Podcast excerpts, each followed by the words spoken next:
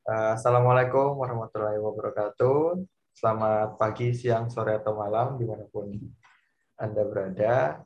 Uh, yang terhormat, Bu Inga, selaku dosen dari mata kuliah Pancasila dan Kewarganegaraan KPE 6, Fakultas Teknik Universitas Surabaya. Kemudian yang terhormat Bapak Yuska Harimurti, selaku perwakilan dari Gus Durian. Hari ini Bapak Yuska selaku narasumber akan kami wawancarai uh, beberapa hal, terutama mengenai Gus Durian itu sendiri. Kita mungkin masuk ke pertanyaan sisi pertama, yaitu mengenai sejarah Gus Durian. Bagaimana sejarah proses terbentuknya komunitas atau kelompok atau lembaga Gus Durian ini, Pak? Oke, makasih ya.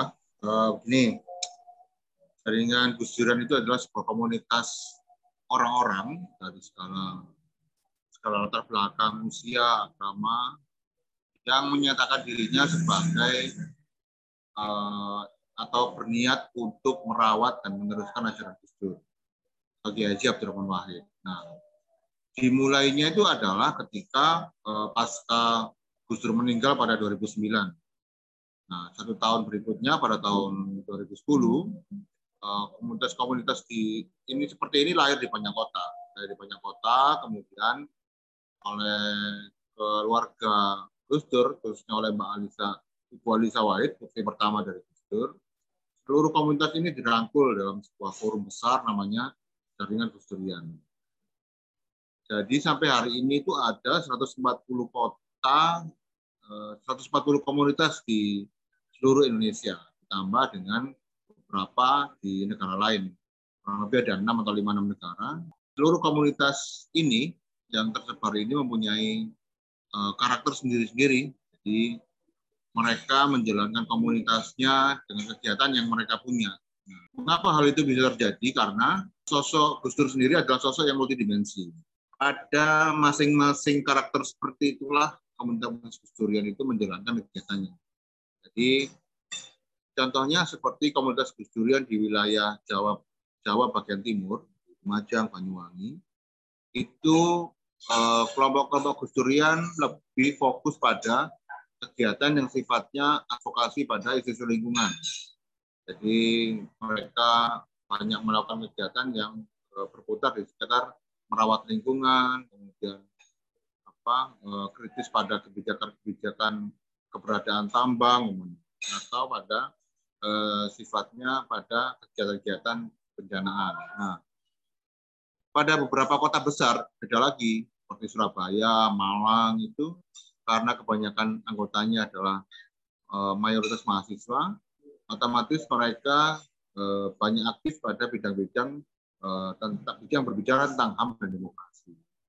Maka seluruh komunitas Gus Durian di berbagai kota karena sifatnya beragam bermacam-macam itulah maka kemudian harus uh, harus ada yang menyatukan dan yang menyatukan itu adalah sembilan nilai yang menjadi prinsip dari kami semua. Nah, sembilan nilai itu adalah yang kita namakan sembilan nilai pemikiran Gus Dur. Tapi mulai dari ketahuan dan ketuhanan, ada tentang persaudaraan, ada keadilan, ada kesetaraan gender, ada keberanian, hingga sampai pada kearifan lokal.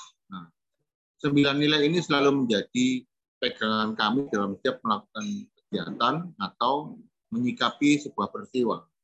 Jadi contohnya ketika kami harus mengeluarkan statement tentang pembakaran tempat ibadah umat Islam Ahmadiyah atau ketika kami harus mengambil sikap tentang keberadaan seorang yang tidak bisa dimakamnya dimakamkan di desanya hanya karena dia seorang beragama minoritas. Nah, Hal-hal itulah yang kemudian uh, menjadi nafas kehidupan kami sehari-hari selama hampir 10 tahun ini. Selain hal-hal yang berbau tentang kegiatan yang itu, yang lain adalah selama satu tahun ini kami juga sibuk, juga banyak kegiatan di wilayah sosial kemanusiaan. Jadi kami juga menangani urusan-urusan kebencanaan, kemudian urusan-urusan COVID selama, selama ini.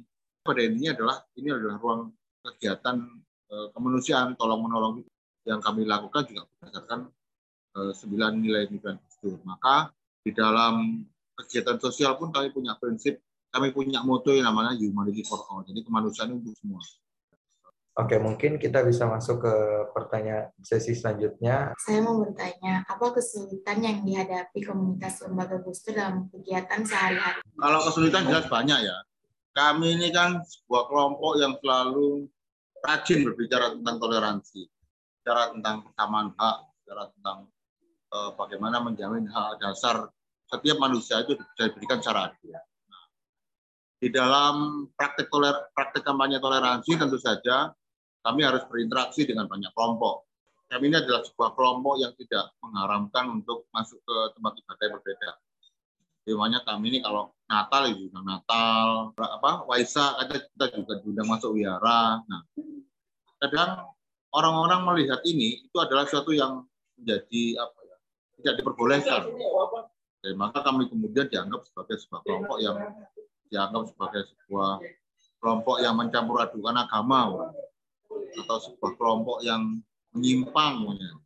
Nah, padahal kami ini bukan kelompok agama, kami adalah manusia-manusia yang memang secara identitas mayoritas memang kami dari kelompok umat Islam.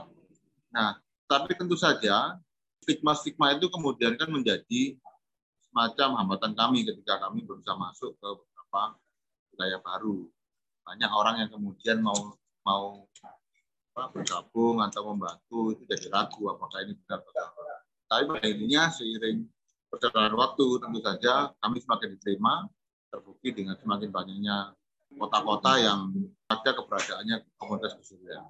Karena yang sampai selama ini tantangan-tantangan juga menjadi semakin ada ya karena sampai saat ini kita masih sering menemui kasus-kasus yang saya pikir sangat mencederai nilai-nilai kebangsaan yang dibangun oleh para Evan di kita. Jadi orang seakan apa, menyampingkan nilai-nilai Bhinneka Tunggal Ika umumnya ketika ada sebuah tempat ibadah yang rusak atau mengalami kesulitan untuk dibangun. Hal-hal itu padahal menjadi tugas yang oleh komunitas Gus Durian biasanya akan selalu ditemani diadvokasi. Tapi di satu sisi eh, apa stigma itu menjadi semakin semakin kuat. Bahwa Gus Durian ini selalu selalu aneh-aneh aja. Jadi ketika kami berdampingan dengan teman-teman LGBT, teman-teman waria, dengan teman-teman seksual. Tentu saja bagi sebagai kelompok, apa yang kami lakukan ini terlarang. Teman-teman waria kok sampai dibela seperti itu. Atau ketika kami membela teman-teman si ah ya. Tentu saja itu menjadi apa stigma itu menjadi semakin kental karena aroma yang memang kami lakukan ada di wilayah itu. Tetapi alhamdulillah sampai saat ini ya kami tetap terus ada dan semakin berkembang di banyak kota dan semoga masyarakat juga semakin tahu bahwa yang kita bela itu adalah tentang kemanusiaannya, bukan tentang yang lain. Itu. Oke, mungkin kita masuk ke pertanyaan terakhir. Apa ada keinginan atau tujuan lain yang belum tercapai dari lembaga ini? Kalau keinginan sih banyak. Tapi gini intinya begini, bahwa tentu saja sebagai manusia Indonesia Eh, kami berharap bahwa tidak tidak ada lagi orang yang kesulitan menjalankan ibadah atau setiap orang Indonesia bisa mendapatkan hak dasarnya secara secara adil. Nah, artinya bahwa memang itu adalah keinginan-keinginan yang masih terus kita perjuangkan. Tentunya juga kami tidak sendiri, ada banyak kelompok-kelompok yang bersama kami. Kalau kemudian secara organisasi tentu saja kami ini ibarat sebuah pengeras pengeras suara. Kami ingin di setiap di setiap kota itu ada komunitas kecilian. Jadi ibarat apa eh, walaupun suara ini kami ini kecil-kecil, tapi kalau kemudian bisa memantul di banyak kota, cara itu bisa lebih didengar agar kemudian keinginan tujuan kita itu bisa lebih berapa. Itu. Oke, mungkin itu saja dari kami pertanyaan-pertanyaan sudah sudah terselesaikan dan mohon maaf apabila ada kesalahan kata-kata dari kami. Sekian, terima kasih. Wassalamualaikum warahmatullahi wabarakatuh. Waalaikumsalam.